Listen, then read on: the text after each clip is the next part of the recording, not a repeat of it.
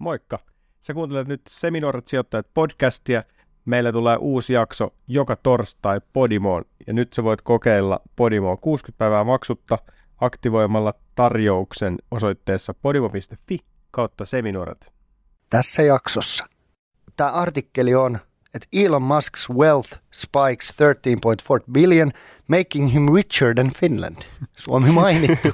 niin, eli siis tämä on joku Forbesin juttu. Äh, joo, tai, tai tämä on Lad, Biblein, Lad Bibleista tämän löysi, mutta Forbes on tästä myös kirjoittanut, mikä tarkoittaa siis käytännössä sitä, että Suomen äh, tota, bruttokansantuote on 303 miljardia ja Elon, Musk, Elon Muskin omaisuus on 310 miljardia.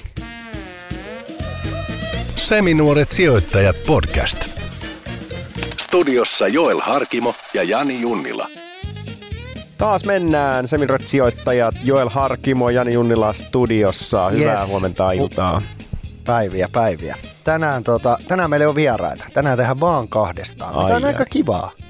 Se on mm. aika nastaa. Meillä on ollut nyt tosi paljon vieraita, niin Siis kaikki meidän vieraat on ollut super hyviä ja niin kuin näin, mutta on tosi kiva tehdä välillä vaan äijän kanssa. Joo, kyllä tässä viime viikkoina on opittu paljon bitcoinista ja vaatefirmoista ja sijoittamisesta niihin. Toki se... Mistä mä en kyllä vieläkään ymmärrä mitään. Niin, ehkä se vaatesijoittaminenkin on niin kuin vähän sellaista, että onko se sijoittamista vai vähän sellaista, tiedät, että ostetaan jotain ja myydään vähän kalliimmalla, mutta niin. on siinäkin siis pointtinsa. On, mutta toikin on ehkä semmoinen, niin kuin, tiedätkö, jos, jos miettii ää, sua ja mua, mm. tai ehkä mä nyt mietin omasta näkökulmastani, niin mun pitäisi, mä niin kuin koko ajan kiinnostun pari, paljon erilaisista sijoittamisvaihtoehdoista, mihin kannattaisi sijoittaa, mistä voisi saada hyvää tuottoa ja löytää niitä juttuja ja niin kuin oppii uusista asioista, mutta selkeästi kyllä tuo vaatesijoittaminen on enemmän sitä, että sit pitäisi olla vaan helvetin kiinnostunut vaatteista, eikö niin? Ja sitten se siinä ohella pystyisi sijoittaa siihen. Mm. Mutta silleen meikäläiselle, joka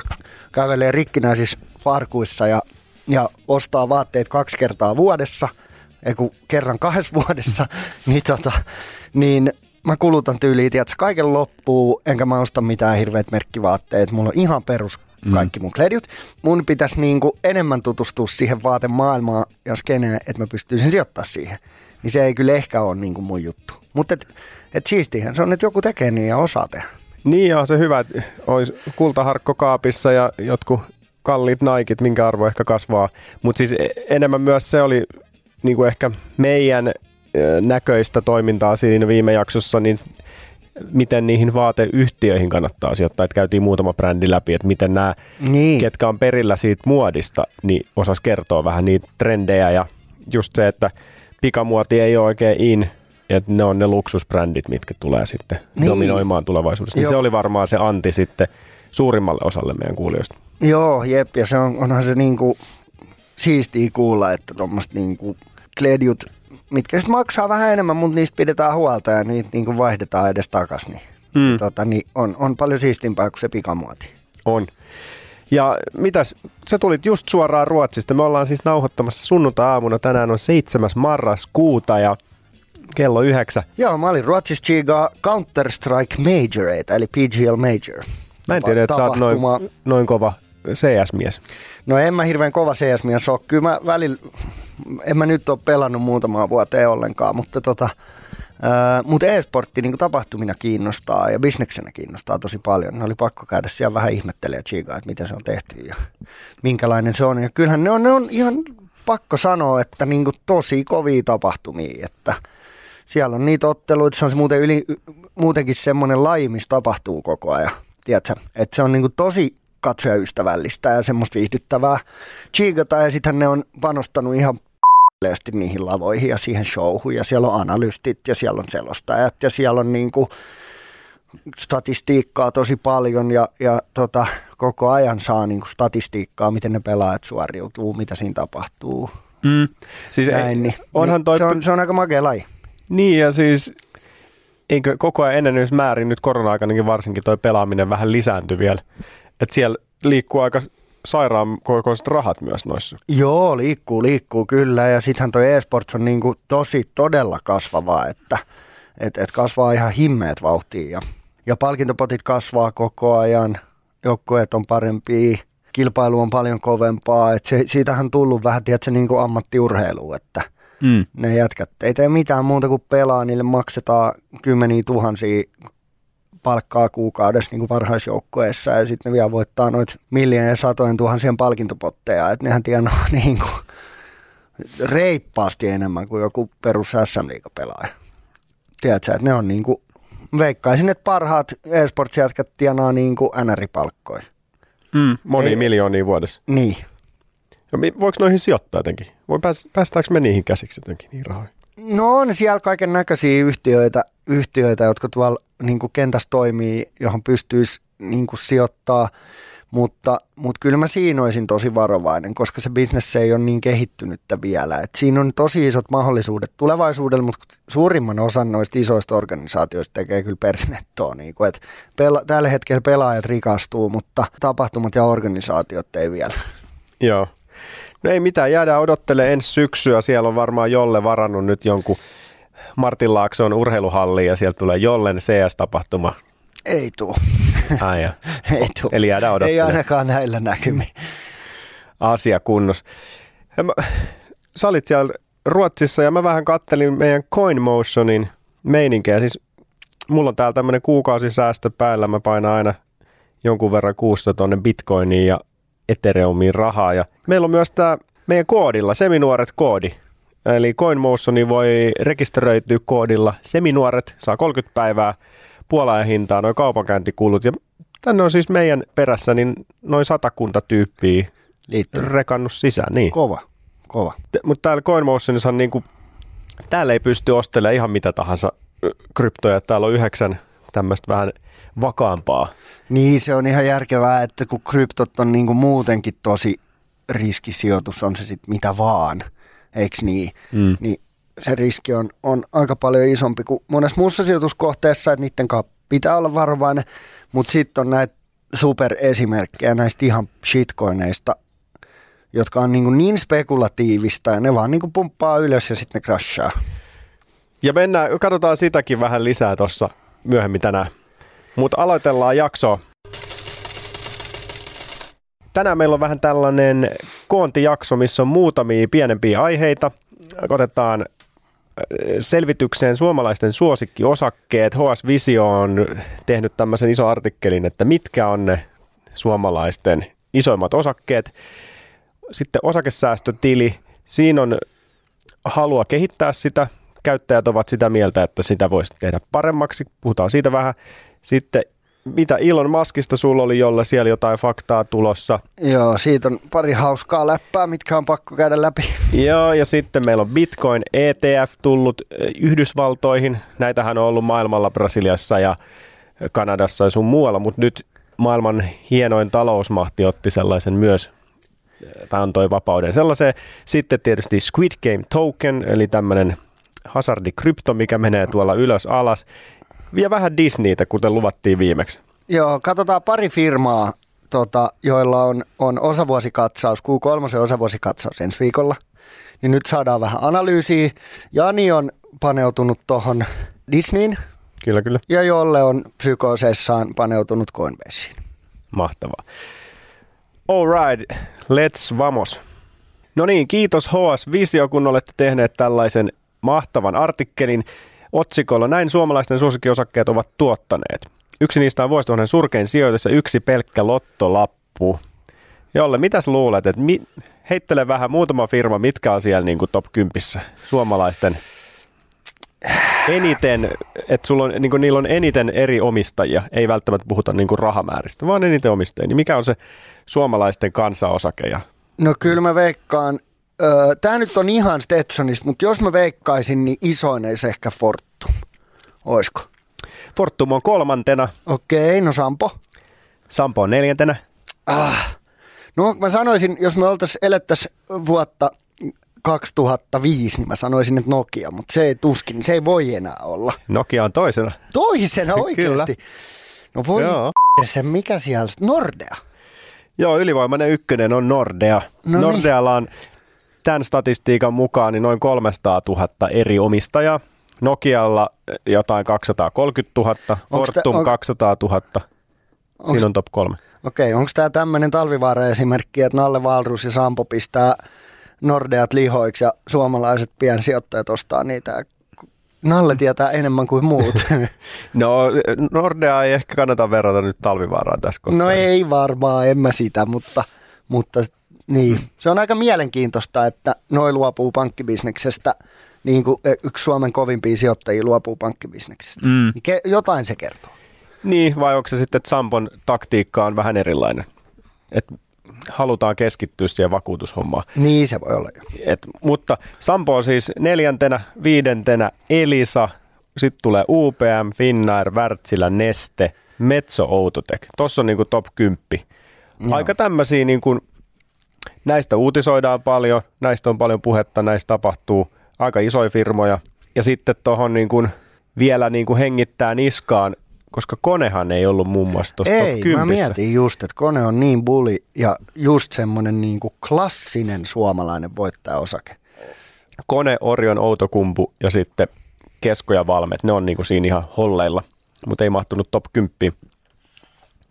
Mutta isoin määrin Nordea omistaa noin 300 000 eri suomalaista piensijoittajaa. Joo. Niin sen liikkeet vaikuttaa aika moneen lompakkoon sitten loppupeleissä. Mutta mitäs tässä niinku voidaan oppia ja näin, että tähän kertoo siitä, että ihmiset keskittyy noihin tiettyihin firmoihin. Nyt Puuilo tuli markkinoille, niin sillä oli noin 30 000 uutta omistajaa heti silloin. Joo. Mutta siinähän on, tulee myös se vastaan, että kuinka paljon niitä osakkeita on, että eihän sinne kaikki niin pystynytkään ryntäämään, mutta saa nähdä, miten isoksi semmoinen puuilokin voi kasvaa tuossa. Niin kyllä.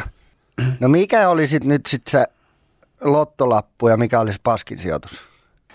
No siis yksi yllättävä suosikkikohde tällä listalla on tämmöinen meillekin aika lähellä ollut tässä, ollaan puhuttu jonkun verran, tämä lentoyhtiö Finnaari-osake. Joo. Ja suomalaisethan on, nyt- ollaan siitä jonkun verran puhuttu, että suomalaiset iskee kiinni aina tämmöisiin tiettyihin brändeihin, vähän niin kuin se Talvivaara silloin. Se on aika surullinen esimerkki kyllä. Kun Talvivaaralla meni huonosti, niin sijoittajien määrä kasvoi ja ulkomaalaiset lähti pois ja tuli pirusti suomalaisia piensijoittajia tilalle. Finnaarissa on tällä hetkellä yli 100 000 yksityissijoittajaa omistajina, kun taas viime vuonna niin silloin oli noin 25 000 sijoittajaa. Joo. Eli se määrä on niin kuin nelin viisinkertaistunut, ketkä omistaa sitä. Ja missä tilanteesta ostetaan? Siinä, kun se tulee niin kuin ryminällä alas ja lennot ei lennä ja Mm. kassavirta niin kuin pysähtyy ja sitten myös rahat äh, niin kuin sulaa sieltä kassasta. Niin siinä vaiheessa suomalaiset näkee paikan, että tämä on nyt romahtanut tämä hinta, niin nyt ostetaan. Niin, siis isoin riski mun mielestä tuossa Finskissä on, niin kuin me ollaan aikaisemminkin puhuttu, on se, että jos, jos niin kuin rahat loppuu ja sitten ne te, joutuu tekemään annin ja niin kuin dilutoimaan niitä nykyisiä omistajia kerätäkseen lisää fyrkkaa. Mutta mut siinä mielessä tämä on eri kuin talvivaara, että eihän niin kuin valtio ei anna fin, Finskin kaatua. Se on ihan varma. Tiedätkö, että se on, se on tota niin tärkeä Suomelle, Suomelle ja Suomen tota, valtiolle ja valtion omist, isosti omistama, niin, niin ei ne anna sen niin kuin mennä nurin.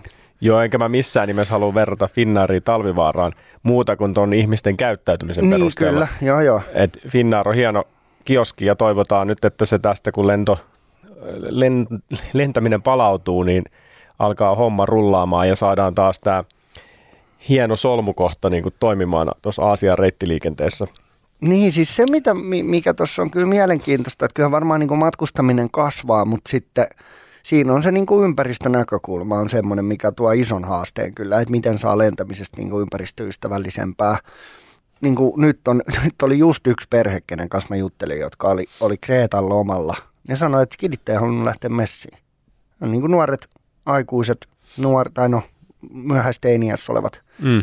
nuoret niin oli päättänyt, että he ei lähde mukaan. Että he ei, niin kuin, he ei supporttaa sitä, että lennetään loman takia jonnekin ja päästetään päästöjä ilmakehään heidän loman takia, niin ne, ne ei suostunut lähteä, ne jäi himaan.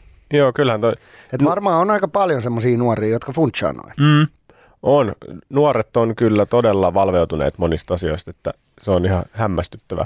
Mutta tämä Finnair vielä silleen, että tämä on siis, öö, niin nehän laski liikkeelle lisää niitä osakkeita tuossa matkan varrella, että nämä osakekurssi parhaimmillaan tämän uuden osakemäärän kanssa niin on ollut noin 2,4 euroa per osake.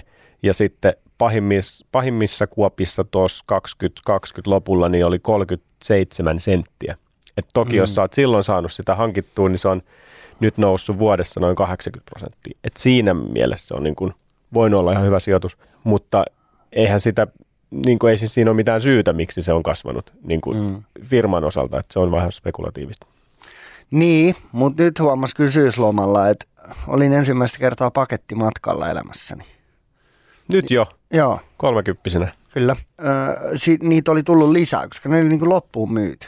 Ja sitten kun me mentiin kentälle, jumala, siellä oli porukkaa. Siis ihan, se oli niin kuin ihan kaos se T2 silleen, että siellä oli, oli tota, se oli niin, kuin niin täynnä jengiä kuin voi olla. Mä en ikinä nähnyt tuommoista jonoa. Ja mm. mä olin jotenkin ajatellut it, omassa pienessä päässäni, niin mä olin kelannut, että no korona-aika, eihän siellä nyt voi paljon jengiä olla. Ja niitä lentoi varmaan edes meidän hirveästi. siellä oli mm. Siis ihan hulluna. Joo. kyllä mä luulen, että on sitä niinku, just mitä mekin ollaan juteltu aikaisemmin, että, että sitä niinku turismia on semmoista patoutunutta kysyntää. Ja ehdottomasti niinku jengi haluaa nyt reissata, kun on rokotukset ja, ja se on tehty niinku turvalliseksi ja järkeväksi ja, ja niinku voi mennä hyvällä omalla tunnolla, että se ei ole enää sillä vastuutonta. Tai ei, yleinen mielipide ei ole enää, että se on vastuutonta, kun nyt on ne rokotukset niin, tota, niin varmaan on sitä patoutunutta kysyntää. Sitten se bisnesmatkaaminen tuskin palautuu samalla tasolla, mutta et, niin, et jännä mut... nähdä nyt seuraavat niin kuin esimerkiksi Finskin, Finskin tota tulokset, että mitä tässä tapahtuu. Joo, siis kyllä, siis lentoja lentää ja ne on aika täynnäkin nyt, mutta siis tuosta vielä bisnesmatkailu varmasti ei palaudu koskaan sille tasolle, mitä se joskus oli, koska tuli tämä etätyömahdollisuudet, parani tässä korona-aikana, mutta... Ja kohta tulee meta. no sekin vielä. Mutta omasta piiristä niin tosi monet on olleet siis ulkomailla etätöissä nyt. Eli ne on lentänyt Finnairilla jonnekin kohteeseen, on siellä pari viikkoa, muutama niin, päivä lomaa tekee etänä. Niin siis tommoset reissut varmaan lisääntyy, vaikka siinä on sitten toki se mm, ympäristökulma, mutta, mutta kuitenkin, että on mahdollisuuksia useammin periaatteessa mennä jonnekin, koska sä et välttämättä tarvi sitä, sun ei tarvitse käyttää niin, sun kesälomia. Niin, sun ei ole pakko istua siellä toimistoon. Niin, ja sitten on tämmöisiä, yhden tutun firmassa oli, että ne aiko vuokrata siis, yr, niiden yritys, pieni yritys, niin vuokrata Portugalista talon, johon sitten kaikki voi, se on ilmainen työntekijöille olla siellä, mutta sun pitää vaan ostaa lennot, sä voit mennä tekemään etätöitä sinne. Eli talvelle halutaan niin piristää ihmisiä, että on vähän valoa ja lämpöä. Niin. Tuommoisia niin mielenkiintoisia juttuja. Mutta siis Finnair nyt niin kuin nythän se on ollut siellä aika kuopassa, että jos nyt tämä palautuu tämä homma tästä, niin suuntaa varmaan niin kuin voi olla ylöspäin. Tämä ei ole mikään sijoitusvinkki, mutta niin kuin markkina kun katsoo, että nythän se niin kuin varmaan lähtee palautumaan, mutta toki tuossa hinnassa varmasti näkyy jo se, että se on aika korkea sit siihen nähden, mitä tuo markkina on ollut. Mutta sitten sä kysyt, että mikä on se, se huono Pas, osake. Onko se niin. Nokia? Miksi Nokia olisi huono osake? No onhan no se, joo, jos, jos sieltä katsotaan... huipusta niin. chiigaat, niin se tullut aika ryminällä alas. Olikohan se jotain reilu 60 euroa silloin parhaimmillaan, nyt se on jotain 4-5 niin. euron luokkaa, mutta tässä ei katsota ehkä niin kauas, mutta, mm, mutta Stockman, se on ollut semmoisessa pyörityksessä tässä vuosikaudet, yrityssanerauksia ja sitä ja tätä.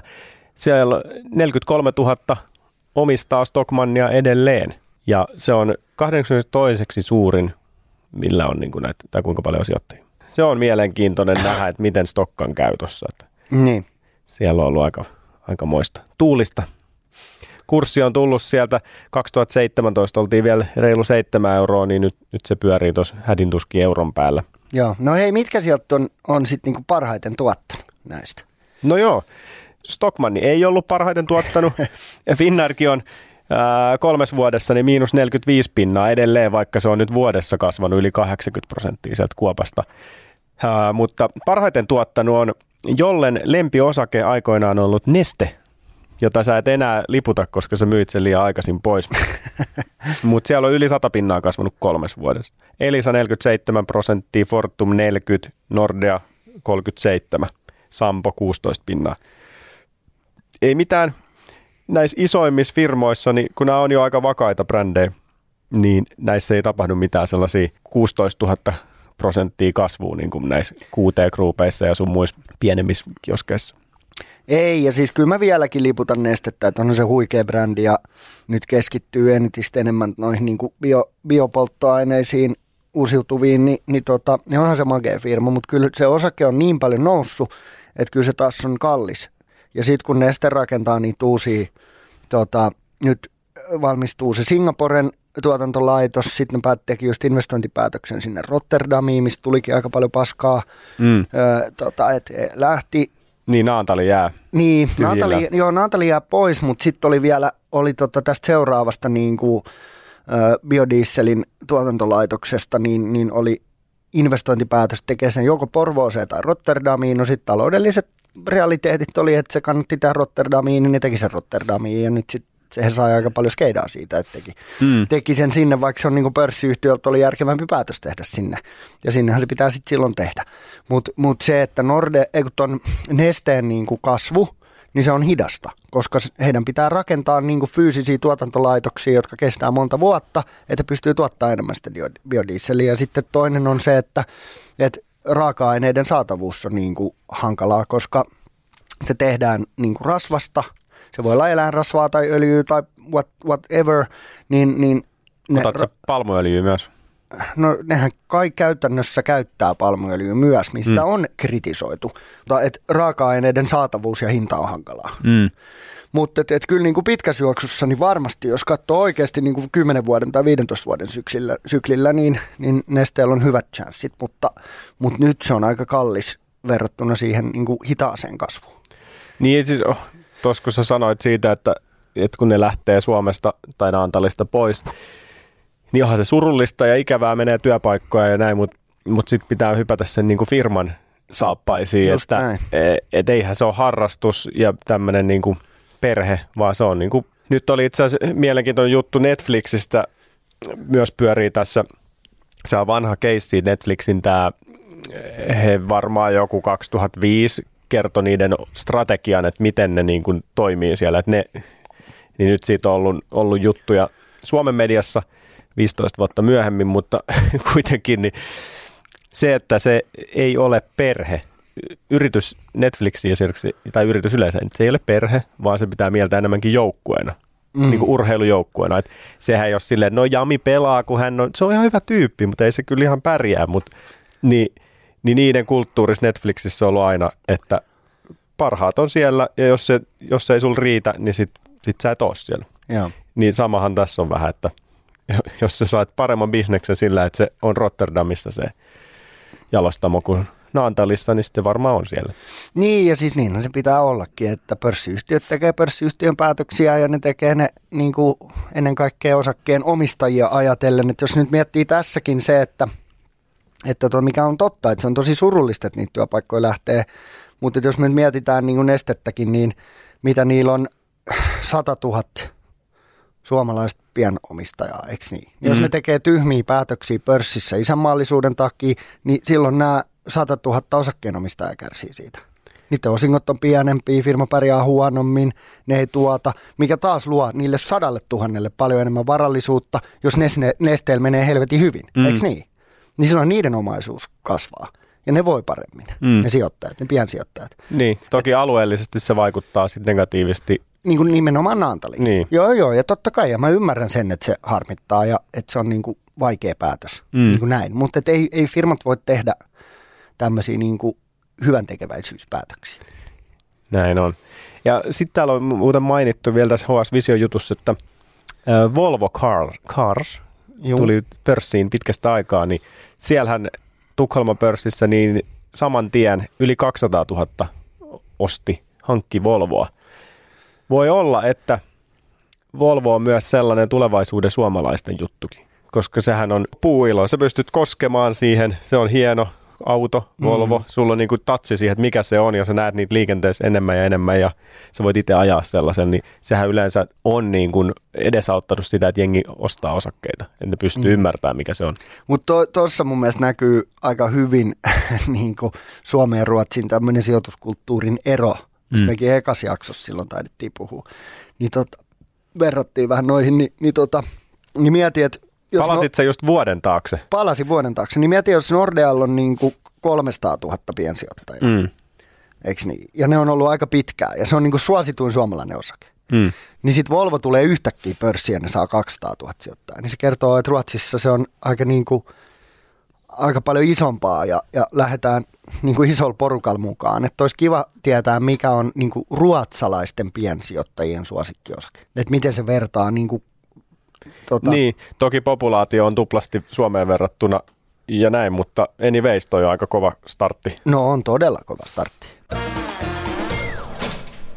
Nyt kun puhutaan näistä osakkeista, suomalaisten suosikkiosakkeista, niin myös osakesäästötili on ehkä sellainen aihe, mistä voisi jolle puhua pari sanaa.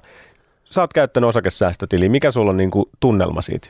No onhan se tosi hyvä, kun, tota, kun sä voit äh, niin kuin ostaa ja myydä osakkeet sisällä ilman, että sä maksat veroa ja, ja sitten tota, osingot pysyy, niin sä pystyt sijoittamaan ne, niin sä kasvatat sitä varallisuutta paljon nopeammin. Sitten kun sä niin kuin nostat sieltä joskus, niin sittenhän sä maksat sen vero. Mm. Että eihän se silleen niin kuin hyödytä, mutta että et, et sä saat sitä paisutettua ja kasvatettua paljon nopeammin.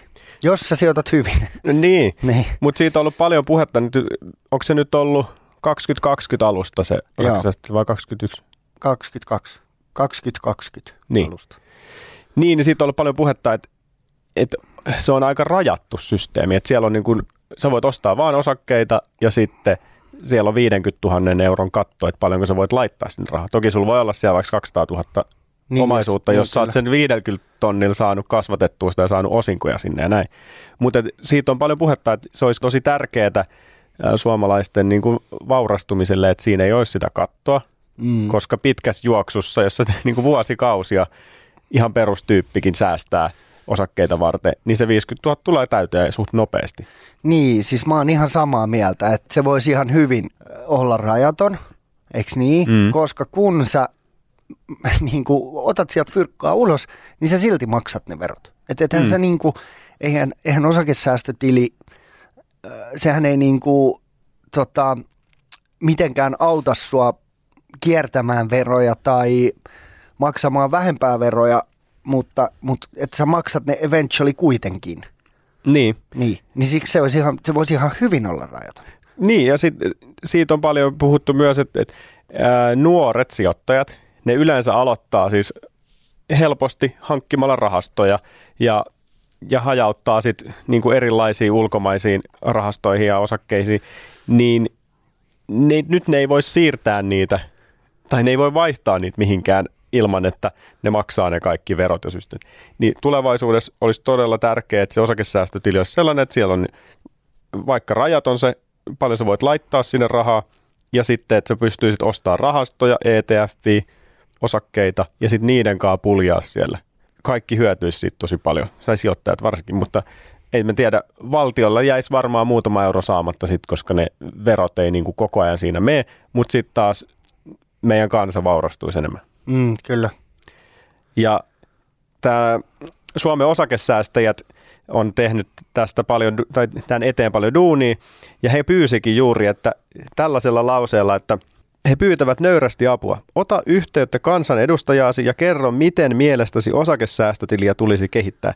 Mä nyt otin jolle suhun yhteyttä ja kerroin mun kansanedustajalle. Mä en ole Va- kansanedustaja. Sä oot valtuutettu, Joo. riittää. Niin mä kerroin mun huolet. Joo. Niin viet sä tän eteenpäin nyt. Joo, mä voin viedä. Mä voin soittaa mun kansanedustajalle Jallis Arkimolle. No niin, sehän, sieltä se Kertoo, menee. niin Hän näin. varmaan ymmärtää tämän No asian. hän ymmärtää kyllä joo, ja hän pitää osakesäästötiliä tosi hyvänä, ja, ja en, en tiedä tarviiko se edes- edes soittaa, soittaa tästä, että hän kannattaa sitä kuitenkin, mutta voinhan mä soittaa ja sanoa, että täällä on tota, huolestuneet Joel Harkimo ja Jani Junnila, jotka haluaisi Mm. osakesäästötiliin kehitystä. Ja meidän kuulijat ovat huolissaan myös. Niin. Ja Jalliskin on sinänsä, mä kuulin, että silloin ensi vuonna menossa 50 000 raja rikki, niin sit se ei enää pysty laittaa sinne mitä sinne osakesäästötiliin. Mä, mä en tiedä. Tosta mä en tiedä mitään. Joo. All right. Hei, avatkaa osakesäästötilit anyways ja puhukaa tästä. Tarvitaan parempi osakesäästötili. Osakesäästötili 2.0 kaikille suomalaisille. Jolle on rustannut tänne meidän jaksosuunnitelmaan sanan Elon Musk. Mitäköhän Joo. se pitää sisällään? Yleensä se liittyy Teslaan, Bitcoiniin tai Dogecoiniin Nyt- tai sitten johonkin nyt- avaruuteen lentämiseen. Mitäs ei, tänään? Nyt ei, nyt ei liity siihen, tämä li- liittyy siihen, että Teslan osake, hän on ollut nyt aika haipissa, ei mennä siihen sen enempää, eikö sitä jauhaa sitten Teslasta. Se on, Mutta, si- siitä on pakko jauhaa pari sanaa. No anna tulla. Siis katoin sen, kun Hertziin oli tämmöinen juttu, että Hertzi tilaisi satoja tuhansia sähköautoja Teslalta vuokrakäyttöön no. maailmanlaajuisesti. Niin mitä tapahtui? Tesla-osake pomppas muutaman kymmenen prosenttia ylöspäin johonkin 1200. Ja sitten kun sitä avasi sitä keissiä, ää, se määrä, mitä ne oli tilaamassa sen jutun mukaan autoja, niin se paljon se firman arvo nousi, se market cap, niin se oli 1,5 miljoonaa dollaria per auto, jota oli kaavailtu tilattavan. Ja auton hinta on 40 000 dollaria. Wow. Niin, niin onko tosi jotain järkeä, että se yhden 40 000 dollarin auto, niin se osake nousee 1,5 miljoonaa, ja sitten vielä kun ottaa huomioon sen, että se auto maksaa 40 000 dollaria ostaa, mutta paljon siitä jää näppiin? 8 tonnia, 10 000. Eli toi markkinat on vaan hu, niin huri. Ja sitten vielä se, että sitten ilmoitettiin myös, että eihän se olisi vahvistettu se tilaus, että se oli vasta niin tämmöistä Joo, Elon, sitten Elon twiittasi, että tämä ei, tämmöistä isoa diiliä ei ole vielä tehty. Mutta hyvin se pyörittää tätä peliä. Mediapeliä, kyllä. Joo, hänestä siis, tuli maailman rikkain ihan heittämällä. Juu, juu, mutta silloin kun tämä Hertz-homma oli, niin hänen omaisuus, hänen henkilökohtainen Tesla-omaisuus nousi 13,4 miljardia, joka tarkoittaa, että no Forbesin mukaan hänen ö, omaisuus on nyt 310 miljardia dollaria. Ja tämä artikkeli on, että Elon Musk's wealth spikes 13.4 billion, making him richer than Finland. Suomi mainittu. niin, eli siis tämä on joku Forbesin juttu. Ö, joo, tai, tai tämä on Lad, Biblein, Lad Bibleista tämän löysi, mutta Forbes on tästä myös kirjoittanut, mikä tarkoittaa siis käytännössä sitä, että Suomen – ö, tota, bruttokansantuote on 303 miljardia ja Elon, Musk, Elon Muskin omaisuus on 310 miljardia. Niin ja Suomella on vähän enemmän kuluja sitten kuin Elon Muskin kartanoilla varmaan. Joo, mutta mm. mieti, tämä on niin kuin juttu, on, että Elon Musk on rikkaampi kuin Suomi. Ja sitten oli toinen hauska läppä Elon Muskista, niin, niin, tota, niin World Food Program oli sanonut, tai mä en tiedä oliko se World Food Program, oliko se sitten media, joka oli vähän niin kuin vääristänyt sitä sanomista, mutta, mutta näin, että maailman, tai nälän hätä maailmassa voitaisiin lopettaa kuudella miljardilla, ja siihen oli sitten niin kuin linkitetty Elon Musk ja, ja Jeff Bezos, joka omistaa Amazonin. Niin Elon Musk tämmöisenä suoraselkäisenä miehenä niin twiittasi, että jos World Food Program avaa täysin kirjanpitonsa ja kertoo, että mihin 6, 6 miljardia käytetään ja miten se oikeasti lopettaa mukaan nälänhädän, niin hän myy Tesla-osakkeet ja laittaa 6 miljardia. Ja, ja sen jälkeen sitten World World Food Program sanoi, että he voi lentää Elon Muskin luo ja selittää tämän jutun, mutta he ei avannut sitä niin kuin Twitterissä. Ja tähän tämä asia sitten jäi. Mutta aika mielenkiintoista. okay. hän sanoi, että joo, jos pystytte näyttää mulle, että toi pystyy lopettamaan nälähädän ja avaatte kirjanpidon, niin hän myy Tesla-osakkeita ja hän hoitaa tämän. Ja se on kyllä tuosta niin hänen omaisuudestaan 300 miljardista, niin se on kyllä aika pieni, pieni osa. Joo, eihän se heilauta yhtään mihinkään mitään. Niin. Että hän omistaa niin 310 000 miljoonaa. Mutta toi on aika joukki, että jos, jos kuudella miljardilla pystyttäisiin oikeasti lopettaa nälähätä maailmasta, mm niin miksei sitä tehtäisi.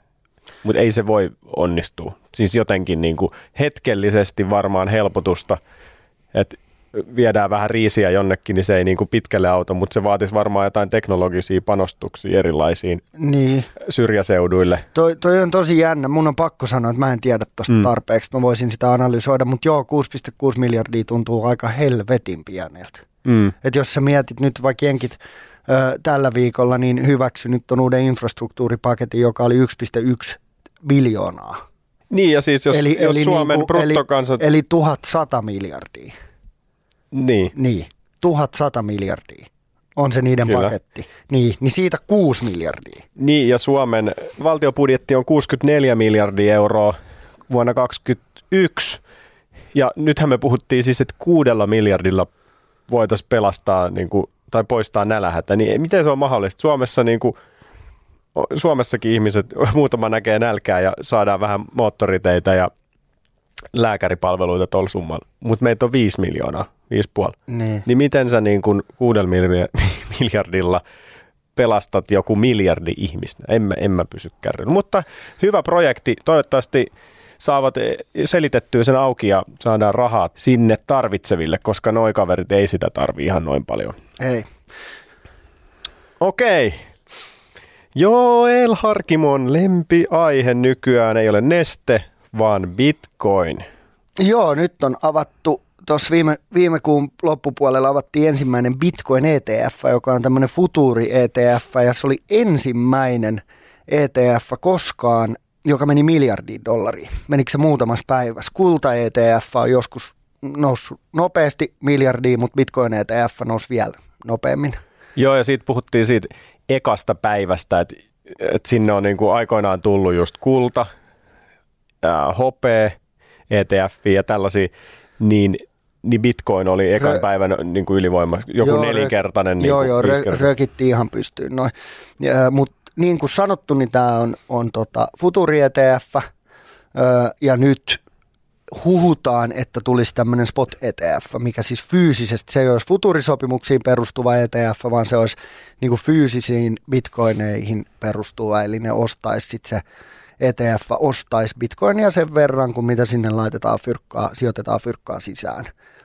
Mutta sitä mm. SEC ei ole vielä antanut sille lupaa regulatorisista syistä, mutta nyt huhutaan, että semmoinenkin tulee varmaan tämän vuoden aikana tai ensi vuoden alussa. Joo, ja siis nythän puhutaan nimenomaan, että Yhdysvallat hyväksyi tämmöisen Bitcoin ETF, mitä ne on aikaisemmin vähän karttanut. Joo. Kiinahan ei hyväksy koko Bitcoinia ollenkaan. Ne on mm. seitsemän kertaa tyyli kiistänyt sen tai estänyt sen olemassaolon. Ja se aina vaan tulee uudestaan jotain kautta. Nyt pyörii semmoinen hauska kuva somessa, että missä oli eri kaikki jenkkibrändit, mitkä Kiina on bännännyt. Siellä oli siis Facebook, Twitter, LinkedIn, äh, Netflix, kaikki mahdollisia ja sitten Bitcoin. Niin kaikki ne on bännätty kerran, koska se on, ne on ollut selkeitä, että Netflixin IP-osoite pois.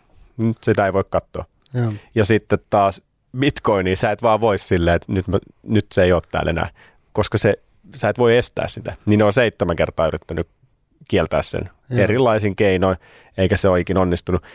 Mutta se on hauskaa, että miten Kiina koko ajan niin yrittää kiusata kaikkia firmoja, mutta sehän menee siihen, että Kiina, ää, Kiinakin nyt kun ne esti sitä louhintaa, niin nythän siitä, sit se hajaantui vaan muihin maihin ja siitä tuli paljon vakaampi vielä, kun se ei ole siellä Niin se yhdessä on niin paikassa. keskitetty niin, Kiinaan. vaan se on vähän kaikkialla nyt. Niin on, ja siis jos geopoliittisesti miettii, niin ki- nyt kun Kiina bännäs bitcoin-louhinnan, niin, tota, niin se on nyt keskittynyt, nyt isoin on jenkit. Eli hmm. niin kuin antoi jenkeille vallan bitcoinista, e- eikä kilpailu siitä. Niin ja nyt kun se Bitcoin ETF on siellä Jenkeissä, niin jengin ei tarvitse sijoittaa jonnekin muualle niitä rahoja, vaan se menee jenkkipörssiin, joka on sitten taas jenkeille hyvä. Et Kanadassa on ollut näitä ja Brasiliassa, missä kaikkialla on ollut näitä Bitcoin ETF, mutta nyt se on siellä maailman hienoimmassa talousmahdissa. Ja, ja sitten kun sä sanoit tuosta, että tämä on tämmöinen futuureihin sijoittava, eli ne ei omista oikeasti sitä ETF, vaan niillä on niitä sopimuksia ää, niistä, mikä se sanoo? Niin, no niillä on niitä jotain futuurisopimuksia, että se ei niinku omista niitä. Mutta sitten nythän kun sä ostat sitä Bitcoin ETF, niin sehän ei vaikuta Bitcoinin hintaan oikeasti. Se on vaan semmoista spekulatiivista, että okei, nyt tätä on miljoona ihmistä ostanut, että aika, tai miljoonalla dollar, miljardilla dollarilla, vai mitä se oli. Mm. Mutta nyt se on niinku, sehän sitten kertoo siitä, että jengi luottaa siihen bitcoiniin, joka voi heijastua sit sijoittajilla ostamalla sitä bitcoinin tiettyyn hintaan. Mm. Mutta sitten kun tulee bitcoin spot ETF, Niin, niin silloin, silloinhan se rahasto ostaa oikeasti niitä bitcoineja, jolloin sitä volyymia on vähemmän markkinoilla, koska ne haalii niitä itselleen, niin sehän tarkoittaa, että niitä on vähemmän ostettavissa, jolloin hinta yleensä kasvaa. mm, kyllä. Niin sehän tulee sitten muuttaa tätä gamea vielä lisää. Et siellä on ilmeisesti näitä hakemuksia jonkun verran sisässä tuolla Jenkeissä, että haetaan lupaa niin kuin perustaa ensinnäkin näitä bitcoin tällaisia futuri ETF, mutta myös nimenomaan niitä, että ostetaan suoraan niitä, eli spotteja, spot ETF. Joo. Mutta nyt kun puhutaan näistä kryptoista taas kerran, niin voi mainita ennen kuin mennään tuohon seuraavaan, niin Seminuoret koodilla CoinMotionista voit avata, aktivoida tilisi ja saat puolen hintaa kaikki nämä kaupankäyntikulut.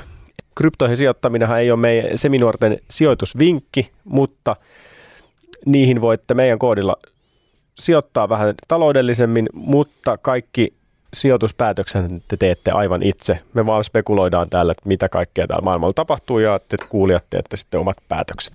Just, just näin. Mutta Squid Game Token, eikö me puhuttu siitä jo viime viikolla pari sanaa, että se oli kasvanut jotain 40 000 prosenttia tai Joo, jotain? siis se oli lähtenyt 1,2 sentistä silloin, ja kun me sitä chiigattiin ö, yhdessä, niin, niin sen markkina-arvo, se oli lähtenyt 1,2 sentistä, ja tota, sen markkina-arvo oli, ei kun sen tota, hinta oli 5 dollaria, kun me sitä katsottiin. Eli se oli noussut joku 50 000 prosenttia. No tota, sitähän tämä homma menikin mielenkiintoiseksi.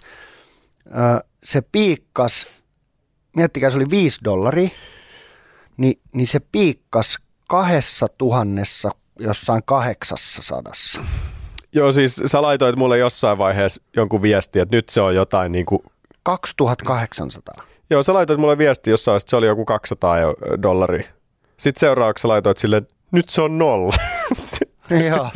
se vaan niinku, se, siis se lähti nolla piste jostain yhdestä sentistä. Joo.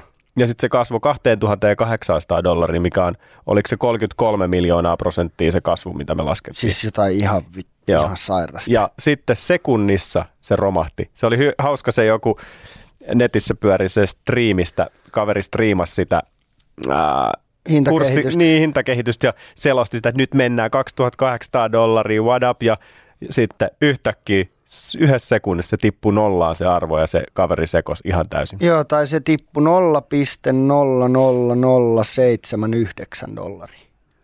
Just näin. Eli niin kuin 0,07 senttiä. Ja sitten se sieltä nyt on vähän elpynyt. Että No se jengi, on vähän elpynyt joo. Et nyt se on jossain, ö, nyt se on 0,4, ö, eli 47, nyt se on 47 senttiä. Eli kyllä se on noussut siitä niin kuin moninkertaisesti takas.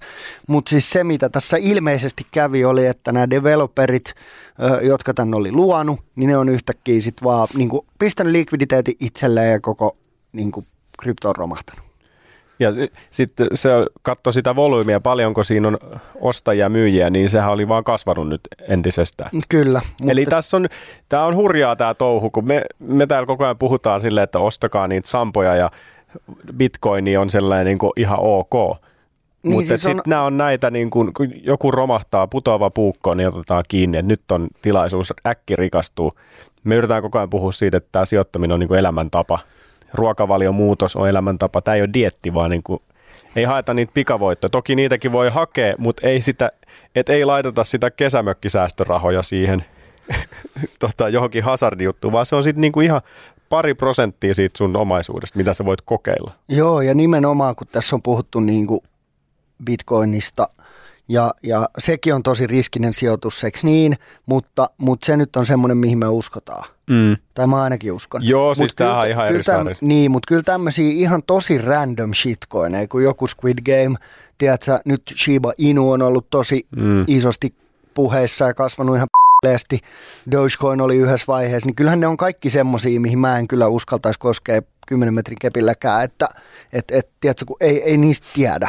Ja, ja sitten se mua ehkä vähän tässä harmittaa, että kun niinku, vertaa jotain Squid Game tokenia, joka oli niinku täys kusetus ja skämmi, ja sitten Bitcoin, niin molemmat on kryptovaluutoita, eikö niin? Mm. Ne niputetaan sinne samaan nippuun. Mutta ne on kaksi täysin, täysin eri asiaa. Niitä vähän kaukaa haettu vertaus, mutta jos mietitään vaikka Afganistaniin, niin siellä on kymmeniä miljoonia ihmisiä ja ei ne kaikki ole isiksessä.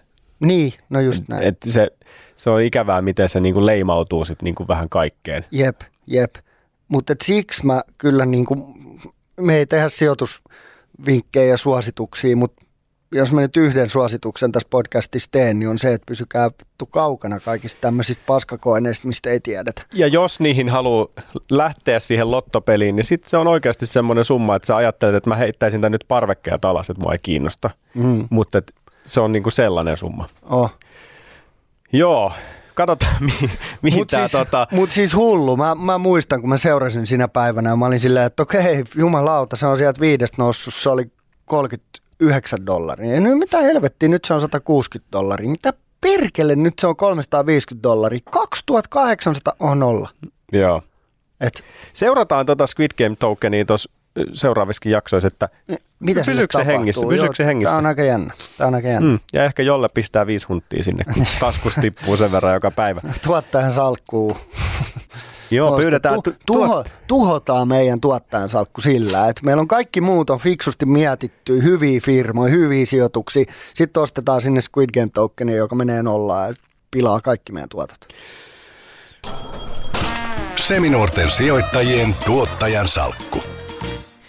Tuottajan salkku, tuottajan salkku. Jolle ei enää vedä tunnariin, niin mä joudun rallattelemaan.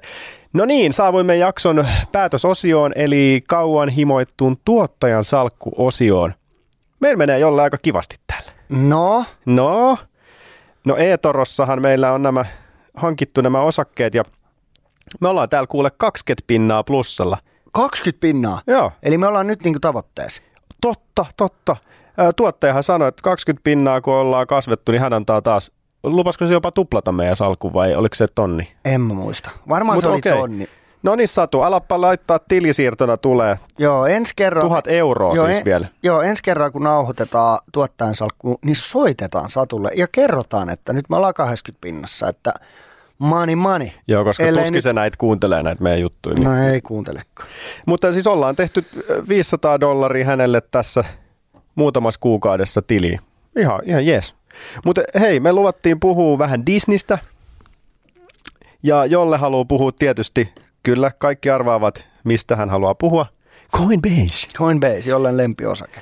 Joo, mutta me otetaan eka tuota Disneytä, jollella on siellä ehkä enemmän sitten tota osakkeen numeroita siellä kaivettuna. Jos ei ole, niin nyt hän kaivaa parhaillaan. Uh, mutta tämä Disney, niin kuin, bisneshän rullaa aika kivasti siis tämän niin kuin elokuvien kautta, kuten ollaan puhuttu, ja sitten nämä suoratoistopalvelut Disney Plussa ihan superhyvässä haipissa ja kasvaa maailmanlaajuisesti tosi paljon. Heitä on tulos siis Q3 tulos 10.11. eli kolmen päivän päästä, kun nyt tätä nauhoitetaan. Eli ensi viikolla voidaan sitten kertoa, että mitä siellä tapahtui. Mutta viime viikolla vähän pohjustettiin, siis Janin frendi asuu Dallasissa tuolla Amerikan Yhdysvalloissa ja hän on tällainen hurahtanut Disney tai oikeastaan Star Wars-fani. Se käy kaikissa niissä mahdollisissa puistoissa ja systeemeissä, mitä siihen vaan liittyy koko ajan. Ja sen kanssa pienet keskustelut käytiin, että mikä tämä juttu, että siis siellä julkaistiin viime viikolla tämmöinen Galactic Star Cruise homma, joka on Floridassa siellä Disneyn Star Wars-puistossa, niin sinne myydään siis tällaisia paketteja, että sä oot tyyliin kaksi päivää siellä. Sä meet sinne ihan niin kuin semmoiseen Star Wars-alukseen ja sit sut lennätetään sinne johonkin äh, isompaan alukseen ja sä pyörit siellä ja teet itselle semmoisen valomiakan ja saat sen omaksi ja niin kuin, sä elät sitä maailmaa, sit sä nukut sellaisessa niin kuin Star Wars-huoneessa semmoisessa aluksessa ja niin se siis mm, tuli se varaus auki silloin viikko sitten. Ää, Hän jonotti siis puhelimessa 14 tuntia niitä lippuja sinä päivänä, kun ne tuli varattaviksi. No se on myös yksi kysymys, että minkä takia puhelimitse, no Amerikassa ei ole ilmeisesti vielä internettiä ja varausmahdollisuutta sitä kautta, joten taisi ollut vähän helpompi ehkä hoitaa, mutta se sanoi itsekin, että siinä puhelimessa siltä kysyttiin niin monta kysymystä ja erilaisia asioita, että se ei olisi ehkä niin kuin netissä ollut kovin helppoa. Mutta hän sai siis sitten varattua 14 tunnin jälkeen yöllä, kun hän pääsi linjalla läpi, niin sen varauksen ja pääsi kesäkuulla, kun maaliskuussa 22 alkaa ne mahdollisuus tähän niin kuin settiin, niin hän pääsi kesäkuulla. Ja se on siis loppuun myyty koko ensi vuodeksi ja nämä liput on niin kuin alkaen pari tonnia per nenä ne liput. Eli nämä, näissä on aika kovat katteet. Toki on siinä niin kuin fyrkkaa mennyt, kun ne on rakentanut sen maailman ja siellä on tosi paljon henkilökuntaa ja, ja siihen sisältyy paljon asioita ja saat siellä yötä ja näin. Mutta et, et toi on kyllä, Disney on sanonut, että he ei panosta niin kuin lapsiin enää niin kuin pelkästään, vaan ne tekee näitä teemapuistoja ja kaikki tapahtumia, paraateja, mitä kaikkea, niin, niin ne on siis tarkoitettu perheille, koko perheille. Että siellä faijat dikkaa ja ö, nuoremmat aikuiset, teinit, lapset, kaikki menee niin kuin heidän seulaan. Ja sitten ne on kai sanonutkin vähän silleen, että, että he ei tavoittele niin kuin, ää, tällaisia pienitulosia. Eli niiden, siis että jos sä haluat mennä Disney-puistoon, niin se on 150 dollaria lippu. Et, ja sitten koko perhe, niin se on aika, aika äkkiä tonni mennyt sinne. Niin kuin. Mutta toi on, toi on niin kuin se keissi, eli nyt kun tämä korona rauhoittuu, ne saa nämä kaikki teemapuistot entistä enemmän täyteen, hinnat on noussut. Ja se, siitä olikin itse asiassa jännä semmoinen kaavio, diagrammi, missä ne oli niin kuin Disney-puistojen hinnat versus niin kuin yleinen hintataso. Niin yleinen hintataso menee sille pikkusen vaan ylös ja sitten se Disney menee sille pysty suoraan. Mm. Eli ne on lähtenyt siis siitä, että ne on ollut suht edullisia, mutta ne koko ajan nostaa sitä hintaa, kun jengi vaan niin kuin haluaa kokea niitä asioita, mutta toki ne on myös parantunut niiden puistot ja nämä niin ihan törkeästi. Niin, ne on investoinut niihin tosi paljon, mutta et, et se pitää kyllä nyt muistaa just, että et, et kun me ollaan tästä aikaisemminkin juteltu, niin niillä on ihan huikea strategia tuohon niinku striimaukseen. Ne omistaa noit niinku tosi kovia tota, omistuksia, kuten Star Wars, Marvel, näitä juttuja, niin heillä on niinku tosi hyvä tulevaisuus sillä alalla. Ja nyt, nyt he vielä niin tuo tosi paljon uusia juttuja ja hinnat on noussut noissa teemapuistoissa, koska mä uskon, että sielläkin sitä kysyntää on ihan hetisti nyt kun ne on auennut, niin, tota, niin, nyt tämä Q3 tulossa on tosi mielenkiintoinen nähdä, eikö niin, että ne varmaan kertoo tuossa Q3 paljon, ne on niitä Star Wars-paketteja esimerkiksi, mitä sun frendi otti 14 tuntui, niin paljon ne on niitä myynyt. Mm. Eikö niin, että sehän aukesi, mitä se jonotti päivänä kun ne julkaistiin, eikö niin, niin se jonotti 14 tuntia, Joo. Ja sitten se sai ostettua kesäkuulle. Jep. Eli kolmen kuukauden päähän siitä, että ne aukeaa. Joo. Eikö niin? Niin ne on varmaan myynyt niin kuin seuraavat kolme vuotta tässä vaiheessa. Mm. Tiedätkö, viiden tonnin pakettia kaksi yötä. Per nuppi. Niin, niin no vaikea sanoa, mutta nythän me tuossa Q1, mä en ole sen tarkempaa enempää analysoinut, mutta että, että varmaan siellä on aika kovat niin kuin kasvuodotukset ja, ja siellä on jo aika hyvin niin kuin sitä revenueta tullut öö, näistä, niin tota, öö, ja, ja, ja silleen, että et, et nyt mennään niin kuin analyysiin, mutta et, et, et siksi tämä Disney on mielenkiintoinen, koska se on meidän paskin tuot, tuottava osake. Sehän on nyt niin, niin tällä huono, hetkellä, se joo. on eniten pakkasella kaikista ja se on miinus neljä prosenttia. Mutta se on meillä ollutkin joku kolme kuukautta, että joo, vähän joo. lyhyt juoksu. Siis totta kai, just näin, mutta että, että se, että kyllä me niinku kovaa, meikäläinen ainakin uskoo tuohon Disney ihan täysin, että en mä, sitä niinku, en mä siitä halua luopua. Ja sehän on siis, oliko 23 suurin yritys maailmassa tällä hetkellä niin kuin liikevaihdolla mitattuna – että se on kyllä aika iso kioski. Ja siis toi on aivan sairas, kun mä löysin tuommoisen kartan, missä on kaikki, kaikki brändit, mitä Disney omistaa. Mä näytin jollellekin se äsken. Siis tää on ihan loputon, mitä ne omistaa. Siis kaiken näköistä TV, TV-kanavia, elokuvayhtiöitä, vaikka ja mitä. Ja sitten tässä myös selvisi se, että he omistaa niin kuin vähän tälleen ää, parin sivujuonteen kautta esimerkiksi suurimman osan GoProsta – koska he omistaa tämmöisen Steamboat Venturesin, mikä sijoittaa moniin yrityksiin. Ja niin sitä kautta niin kuin, he on GoPronkin niin kuin, näiden kameroiden niin kuin yksi isoimmista omistajista. Eli tämä, tämä verkosto niin kuin... on vaan sairas. Niin jo. ja omistaa kiinteistöjä erilaisia juttuja. Vähän hajallaan toi business on, mutta se on tullut niin kuin paljon yritysostojen kauttakin, että siellä on sitten niin, no siis, niin, no siis toi on, toi on semmoinen, mikä voi olla niin kuin Disneyn iso riski on se, että sinne ostetaan tai siellä on liikaa kautta sinne ostetaan liikaa omistuksia, koska firmalla on mennyt niin hyvin, niin, tota, niin sitten hajautetaan sitä bisnestä ja sitten siellä tulee niitä niin kuin riippakiviä, että monet tämmöiset Peter Lynch, Warren Buffett tyyppiset sijoittajat on, on niin kuin paljon puhunut siitä, että firmat, jotka rupeaa ostelemaan ihan random toimialoja, missä niillä ei ole ydinosaamista, niin se on niin kuin tosi iso riski ja se voi mennä isosti vihkoon. Näen kuitenkin Disneyssä tosi paljon enemmän positiivista kuin huonoa. Että et se on niin kuin superhyvä. Yes, ja palataan Disney ensi viikolla taas lisää, kun saadaan se Q3 tulos. Mitäs Coinbase? No Coinbaseilla on yhdeksäs päivä, Q3. Mm. Ja se, mikä tässä on mielenkiintoista Coinbaseissa, että se on noussut nyt tosi paljon. tämän niin kuin kryptonousun takia tai bitcoinin hinnan nousun takia, mutta analystit odottaa aika huonoa tulosta.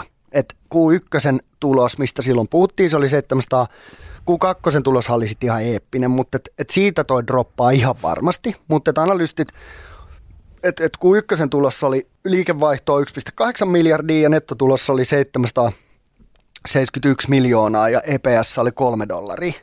Niin nyt he odottaa, niin kuin, että EPS olisi 1,56, eli tuplasti tippunut 50 prosenttia Q1, Q1 verrattuna. Hmm. No, sitten mä rupesin kaivelee. Mä otin Coinbasein treidausvolyymit netistä Joo. ja laitoin joka ikisen päivän treidausvolyymin Exceliin. Siinä meni aika monta tuntia. Ja, ja sitten sen jälkeen niin mä otin joka ikisen päivän ö, krypto, koko crypto market capin, eli kaikkien kryptovaluutoiden yhteinen markkina-arvo. Ja, tota, ja juu, kun kolmonen oli vaikea kesällä, kun Bitcoin droppas, niin Coinbasein volyymitkin droppas, mutta ne droppas kolme prosenttia vaan verrattuna Q1. Eli tosi hyvä kuitenkin, about yhtä paljon treidausvolyymiä Q1 ja Q3. Ja sitten, kun mä vertasin koko kryptomarkkina-arvoa Q1 versus Q3, niin vaikka Bitcoin droppas, niin muut kryptot piti kuitenkin niin vahvasti, Ethereum nämä muut, että krypto market cap oli selkeästi isompi. Se oli 34 prosenttia isompi kuin kolmosella kuin kuin ykkösellä. Mm. Niin jos siitä päättelee, että Coinbasein volyymi on sama, mutta koska markkina, kryptojen kokonaismarkkina-arvo on ollut 30 pinnaa isompi, niin jos se reflektoisi suoraan tulokseen, niin Coinbasein tulos olisi 2,34 miljardia ja nettotulos olisi 980 miljoonaa, eli kolme kertaa parempi kuin mitä analystit odottaa. Oho. Mutta mä en usko, että se niin paljon nousee, koska Bitcoin on iso treidaus, treidaus siellä ja se hin, sen hinta tippu Mm. ihan selkeästi. Niin mun, tämä on nyt mun analyysi ja tämä voi mennä ihan vihkoon, koska kaikki lukuja Viimeksi ei ole tiesit se saatavilla. oikein. Saatavilla niin tiesin viimeksi, mutta se ei tarkoita, että tiedän nyt. Niin mä veikkaan, että heidän tulos on about 2 miljardia, Joo. 1,9-2,1 ja nettotulos on 800-850 miljoonaa. Siinä on mun analyysi. Eli se on huomattavasti parempi, tuplasti parempi kuin mitä analystit odottaa. Mikä on tos, todella, todella bullish. Mahtavaa. Ja viimeinen asia, niin kun me kerrottiin tuossa muutama jakso sitten, että, öö, bit, että toi Coinbase avaa tämän NFT-somen, Mm. öö, missä ihmiset pääsee niinku treidaamaan NFTitä ja luomaan sitä, ja he tuo nyt ton NFT-markkinan niinku isosti Coinbase, ja se on iso satsaus, joka on varmasti ollut syy myös siihen, että Coinbasein hinta on noussut, niin me just laitettiin ennen kuin ruvettiin nauhoittaa Janin ö, maili sinne odotuslistalle, ja Jani oli jonossa kahes, ö, tai siinä oli 200... Vi- Ei, kun ka- kaksi ja puoli miljoonaa oli mua ennen. niin, kaksi ja puoli miljoonaa oli sua ennen. Mikä tarkoittaa, että sinne on niin kuin mitä kolmes, kahdessa kolmes viikossa niin ilmoittautunut mestaan, mitä ei olisi vielä avattu, niin sinne on nyt jo odotuslistalle kaksi ja puoli miljoonaa ihmistä mennyt. Eli sitten kun tuo NFT aukeaa, niin se tulee olemaan ihan todella iso juttu. Ja se on nimenomaan sitä, mitä Coinbaseilta odotetaan, että he löytää, löytää uusia bisnesmalleja mm. ja uusia tapoja tehdä sitä rahaa kuin pelkkää sitä bitcoin ja muu kryptotreidausta. Niin mä oon todella, todella vieläkin, vaikka se on nyt noussut tosi paljon ja se on nyt meillä mitä ka- 35, ko- 30 prossaa 30 prosenttia sulle. niin, se on 30 prossaa plussalla, niin mä odotan kyllä, että nousu jatkuu. Kyllä se varmaan jatkuu, mutta siis tuosta NFTstä vielä, että sehän vähän pyyhkii yli niin kuin, aivotukset, minkä takia ja miksi jengi maksaa miljoonia erilaisista NFTistä, mit, mitkä ei ole niin kuin, olevinaan mitään. Mutta siis ei, viime jaksossakin puhuttiin niistä vaate-ETFistä, kenkä-ETF, ei N, NFTistä, anteeksi, kengistä, niin nehän oli silleen, että sä ostat sen NFT, joka maksaa 5 tonnia tai 10 tonni, ja sitten sä saat kaupan päälle ne kengät. Että sä ostat sen kuvan netistä, kun se pyörii mageessa hologrammissa. Ja sä Niin, omistat kyllä. sen. Joo, he, semmoista. Eikä me laiteta tuota rekkinappulaa pois päältä ja jatketaan ensi viikolla taas kujeilla. Yeah! Kiva, moi. Kiitos. Moikka. Sä kuuntelet nyt Seminuoret sijoittajat podcastia Meillä tulee uusi jakso joka torstai Podimoon, ja nyt sä voit kokeilla Podimoa 60 päivää maksutta aktivoimalla tarjouksen osoitteessa podimo.fi kautta seminuoret. Mikäs biisi tää on? Ei kun tää on tää hyvä. K-A-F. Hei, nyt mä sanoin niin ja selväks tein. Mä lähden tänään litukaan. Se ei maksa mammonaa. Sun kesäherkkus on ihani. En tiedä kuinka sanoisin sen paremmin. Little, little, little, little. Little. Käy kuumana kesään.